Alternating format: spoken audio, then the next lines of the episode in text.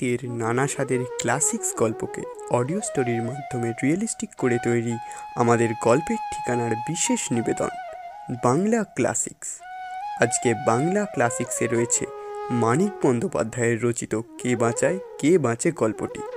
গল্প পাঠে সৌমাল্য এবং অন্যান্য চরিত্রে বিশিষ্ট নাট্যশিল্পী পিনাকি চ্যাটার্জি মহাশয়, নবনীতা এবং আমি, সায়নদীপ। গল্পের সূত্রধর আমি, সায়নদীপ। আমাদের চ্যানেলটিকে সাবস্ক্রাইব করে বেল আইকনটিকে প্রেস করে দেবেন, যাতে সব রকম আপডেট আপনাদের কাছে আগে গিয়ে পৌঁছায়। শুনতে থাকুন বাংলা ক্লাসিক্সের চতুর্থ নিবেদন। মানিক বন্দ্যোপাধ্যায় রচিত কে বাঁচায় কে বাঁচে গল্পটি।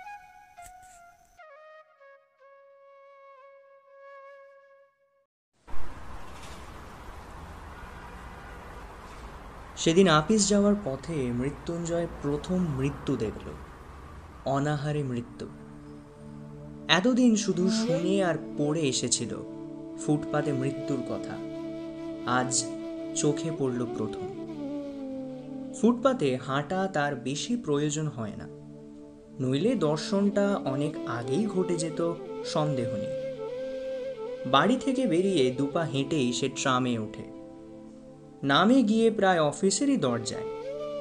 বাড়িটাও তার শহরের এমন এক নিরিবিলি অঞ্চলে যে সে পাড়ায় ফুটপাতও বেশি নেই।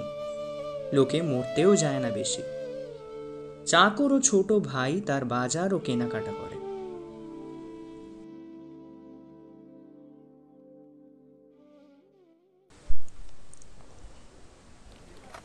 কয়েক মিনিটে মৃত্যুঞ্জয় সুস্থ শরীরটা অসুস্থ হয়ে গেল।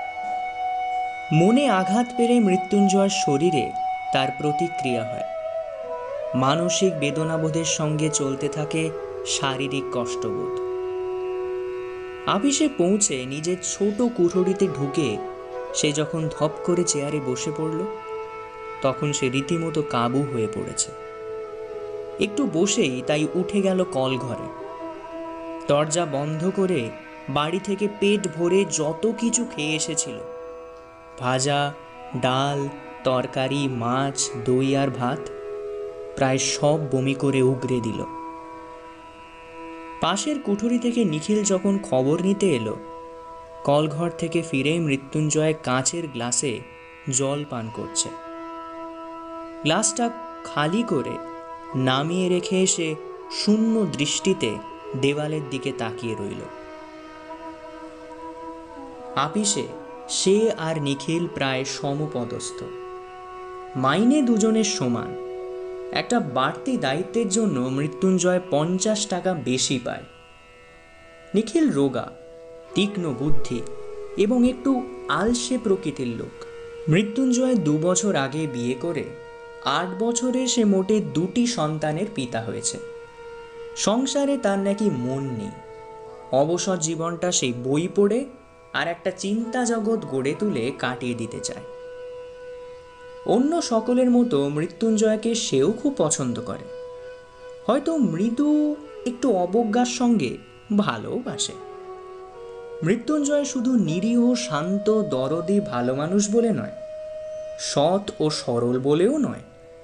মানব সভ্যতার সবচেয়ে প্রাচীন ও সবচেয়ে পচা ঐতিহ্য আদর্শবানের কল্পনা তাপস বলে। মৃত্যুঞ্জয় দুর্বল চিত্ত, ভাবপ্রবণ, আদর্শবাদী হলে কোনো কথা ছিল না। দুটো খোঁচা দিয়ে খেপিয়ে তুললেই তার মনের পুঞ্জ পুঞ্জ অন্ধকার বেরিয়ে এসে তাকে অবজ্ঞয় করে দিত। কিন্তু মৃত্যুঞ্জয়ের মানসিক ক্রিয়া, প্রতিক্রিয়া স্লথ নিস্তেজ নয়। শক্তির একটা উৎস আছে তার মধ্যে। অব্যয়কে শব্দরূপ দেবার চেষ্টায় যে শক্তি বহু ক্ষয় হয়ে গেছে, মানুষের জগতে তারই একটা অংশ। নিখিল পর্যন্ত তাই মাঝে মাঝে কাবু হয়ে যায় মৃত্যুঞ্জয়ের কাছে। মৃদু ঈর্ষার সঙ্গে সে তখন ভাবে যে নিখিল না হয়ে মৃত্যুঞ্জয় হলে মন্দ ছিল না। মৃত্যুঞ্জয়ের রকম দেখেই নিখিল অনুমান করতে পারল, বড় একটা সমস্যার সঙ্গে তার সংঘর্ষ হয়েছে। এবং সার্সিতে আটকানো মৌমাছির মতো। সে মাথা খুঁড়ছে সেই স্বচ্ছ সমস্যার অকারণ অর্থহীন অনুচিত কাঠিন্যে। কি হলো হে তোমার? নিখিল সন্তর্পণে প্রশ্ন করল। মরে গেল। না খেতে পেয়ে ওরা মরে গেল। আনমনে অর্ধ ভাষণে যেন আর্তনাদ করে উঠল মৃত্যুঞ্জয়। আরও কয়েকটা প্রশ্ন করে নিখিলের মনে হলো, মৃত্যুঞ্জয়ের ভিতরটা সে পরিষ্কার দেখতে পাচ্ছে। ফুটপাতে অনাহারে মৃত্যুর মতো সাধারণ সহজবদ্ধ ব্যাপারটা সে ধারণা করতে পারছে না। সেটা আশ্চর্য নয়। সে একসঙ্গে পাহাড় প্রমাণ মাল মশলা ঢোকাবার চেষ্টা করছে তার ক্ষুদ্র ধারণা শক্তির থলিটিতে। ফুটপাতের ওই বিভৎসতা ক্ষুধা অথবা মৃত্যুর রূপ। না খেয়ে মরা কি ও কেমন? কত কষ্ট হয় না খেয়ে মরতে? কি রকম কষ্ট? ক্ষুধার যাতনা বেশি না মৃত্যু যন্ত্রণা বেশি ভয়ঙ্কর? অথচ নিখিল প্রশ্ন করলে সে জবাবে বলল অন্য কথা। ভাবছি যে আমি বেঁচে থাকতে যে লোকটা না খেতে পেয়ে মরে গেল, এই অপরাধের প্রায়শ্চিত্ত কি? জেনে শুনেও এতকাল চার বেলা করে খেয়েছি পেট পুড়ে।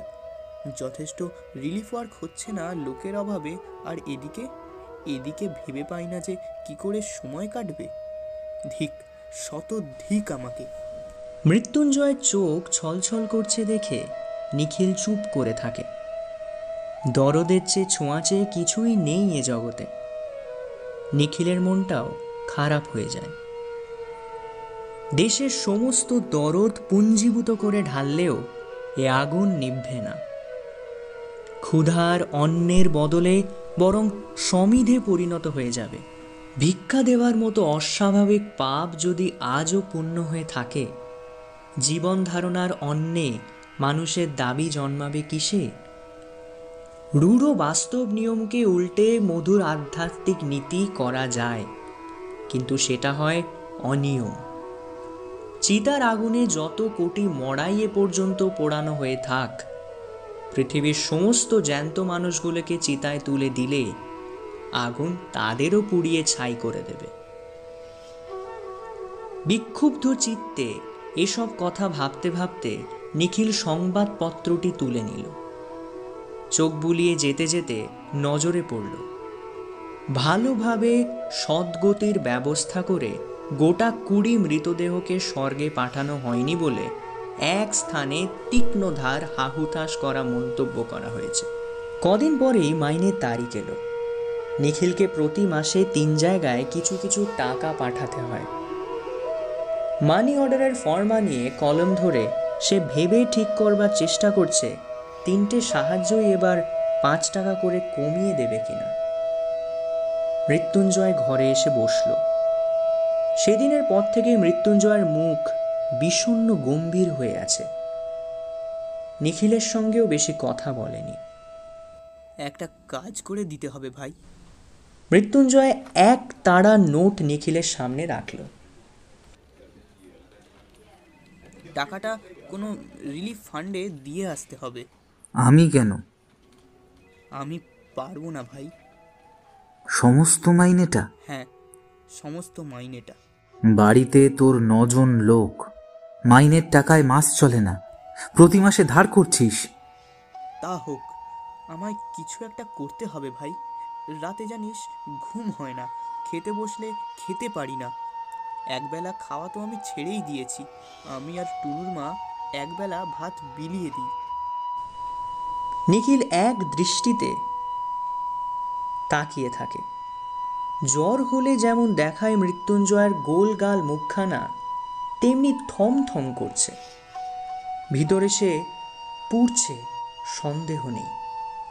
তনুর মার যা স্বাস্থ্য একবেলা খেয়ে দিন পনেরো কুড়ি টিকতে পারবে। মন্তব্য শুনে মৃত্যুঞ্জয় ঝাঁঝিয়ে উঠল। আমি কি করব? কত বলেছি, কত বুঝিয়েছি, কথা শুনবে না। আমি না খেলে উনিও খাবেন না। এ অন্যায় নয়, অত্যাচার নয়, মরে তো মরবে, না খেতে পেয়ে মরবে। নিখিল ভাবছিল বন্ধুকে বুঝিয়ে বলবে, এভাবে দেশের লোককে বাঁচানো যায় না।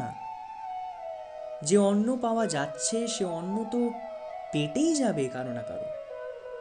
যে রিলিফ চলছে, তা শুধু একজনের বদলে আর একজনকে খাওয়ানো। এতে শুধু আড়ালে যারা মরছে, তাদের মরতে দিয়ে চোখের সামনে যারা মরছে, তাদের কয়েকজনকে বাঁচানোর চেষ্টা করা সান্ত্বনা। কিন্তু এসব কোনো কথাই সে বলতে পারল না। গলায় আটকে গেল। সে শুধু বলল ভুঁড়ি ভোজনটা অন্যায়। কিন্তু না খেয়ে মরাটা উচিত নয় ভাই। আমি কেটে ছেঁটে যতদূর সম্ভব খাওয়া কমিয়ে দিয়েছি। বেঁচে থাকতে যতটুকু দরকার খাই এবং দেশের সমস্ত লোক মরে গেলেও যদি সেইটুকু সংগ্রহ করার ক্ষমতা আমার থাকে কাউকে না দিয়ে নিজেই আমি তা খাব। নীতি ধর্মের দিক থেকে বলছি না। সমাজ ধর্মের দিক থেকে বিচার করলে দশ জনকে খুন করার চেয়ে নিজেকে না খাইয়ে মারা বড় পাপ। ওটা পাশবিক স্বার্থপরতা রে। কিন্তু যারা না খেয়ে মরছে তাদের যদি এই স্বার্থপরতা থাকতো এক কাপ অখাদ্য ক্রুয়েল দেওয়ার বদলে তাদের যদি স্বার্থপর করে তোলা হতো? অন্ন থাকতে বাংলায় না খেয়ে কেউ মরত না। তা সে অন্য হাজার মাইল দূরেই থাক, আর একত্রিশটা তালা লাগানো গুদামেই থাক। তুই পাগল তুই পাগল নিখিল, বদ্ধ পাগল।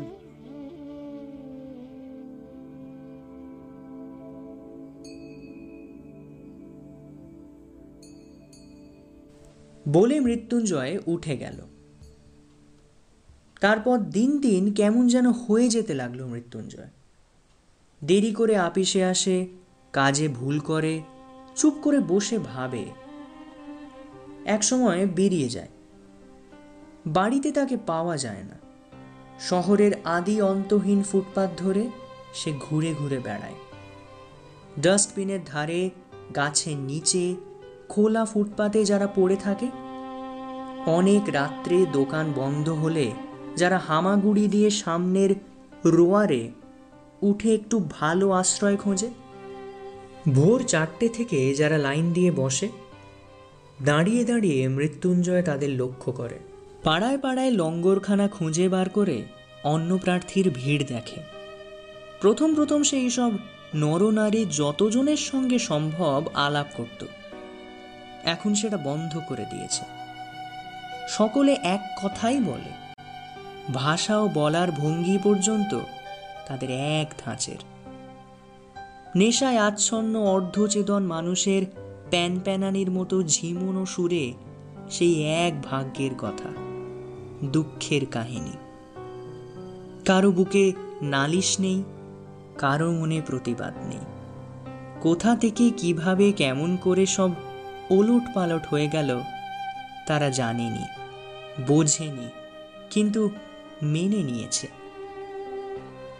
মৃত্যুঞ্জয়ের বাড়ির অবস্থা শোচনীয়। টুনুর মা বিছানা নিয়েছে।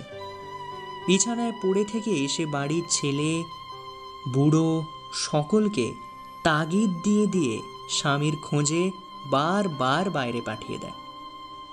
কিন্তু এই বিরাট শহরের কোথায় আগন্তুক মানুষের কোন জঞ্জালের মধ্যে তাকে খুঁজে বার করবে? কিছুক্ষণ বাইরে কাটিয়ে তারা ফিরে আসে। টুনুর মাকে মিথ্যে করে বলে যে মৃত্যুঞ্জয় আসছে। খানিক পরেই আসছে। খবর দিয়ে বাড়ির সকলে কেউ গম্ভীর, কেউ কাঁদো কাঁদো মুখ করে বসে থাকে। ছেলে মেয়েগুলো অনাদরে অবহেলায়, ক্ষুধার জ্বালায় চেঁচিয়ে কাঁদে। নিখিলকে বার বার আসতে হয়। টুনুর মা তাকে সকাতরে অনুরোধ জানায়। সে যেন একটু নজর রাখে মৃত্যুঞ্জয়ের দিকে। একটু যেন সে সঙ্গে থাকে তার। নিখিল বলে আপনি যদি সুস্থ হয়ে উঠে ঘরের দিকে তাকান তাহলে যতক্ষণ পারি সঙ্গে থাকব। নইলে নয়। টুনুর মা বলে পারলে আমি তো ওর সঙ্গে ঘুরতাম ঠাকুরপো। ঘুরতেন? ওর সঙ্গে থেকে থেকে আমিও অনেকটা ওর মতোই হয়ে গিয়েছি। উনি পাগল হয়ে যাচ্ছেন। আমারও যেন মনে হচ্ছে যেন আমিও পাগল হয়ে যাব। ছেলে মেয়েগুলোর জন্য সত্যি আমার ভাবনা হয় না। কেবলই মনে পড়ে ফুটপাতের ওই লোকগুলোর কথা। আমাকে দু তিন দিন সঙ্গে নিয়ে গিয়েছিলেন উনি।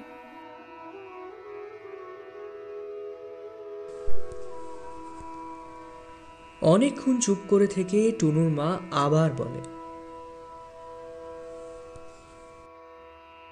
আচ্ছা কিছু কি আর করা যায় না?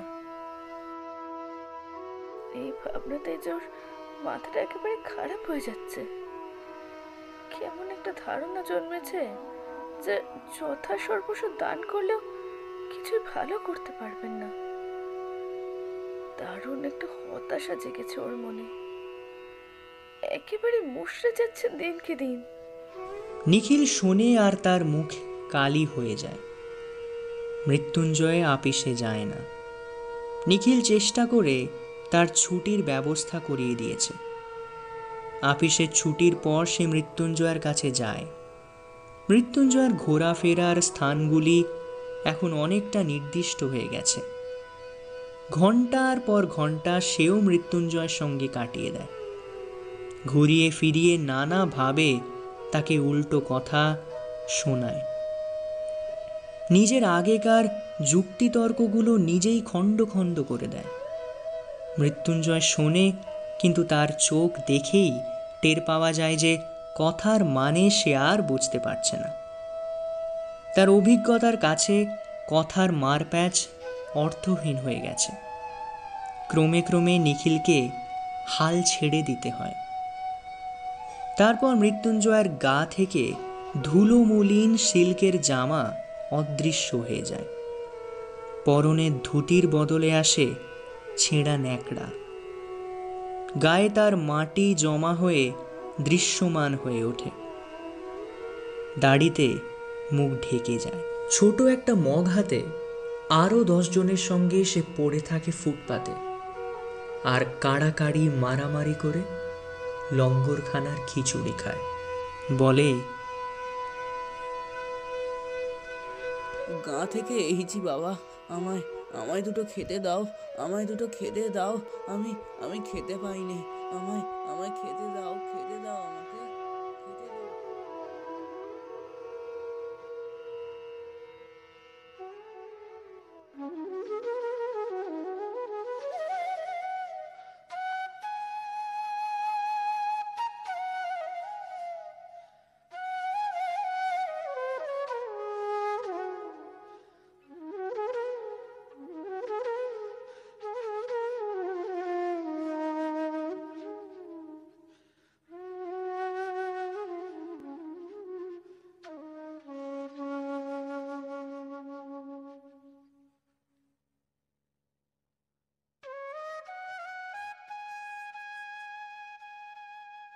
শেষ হলো আমাদের আজকের নিবেদন।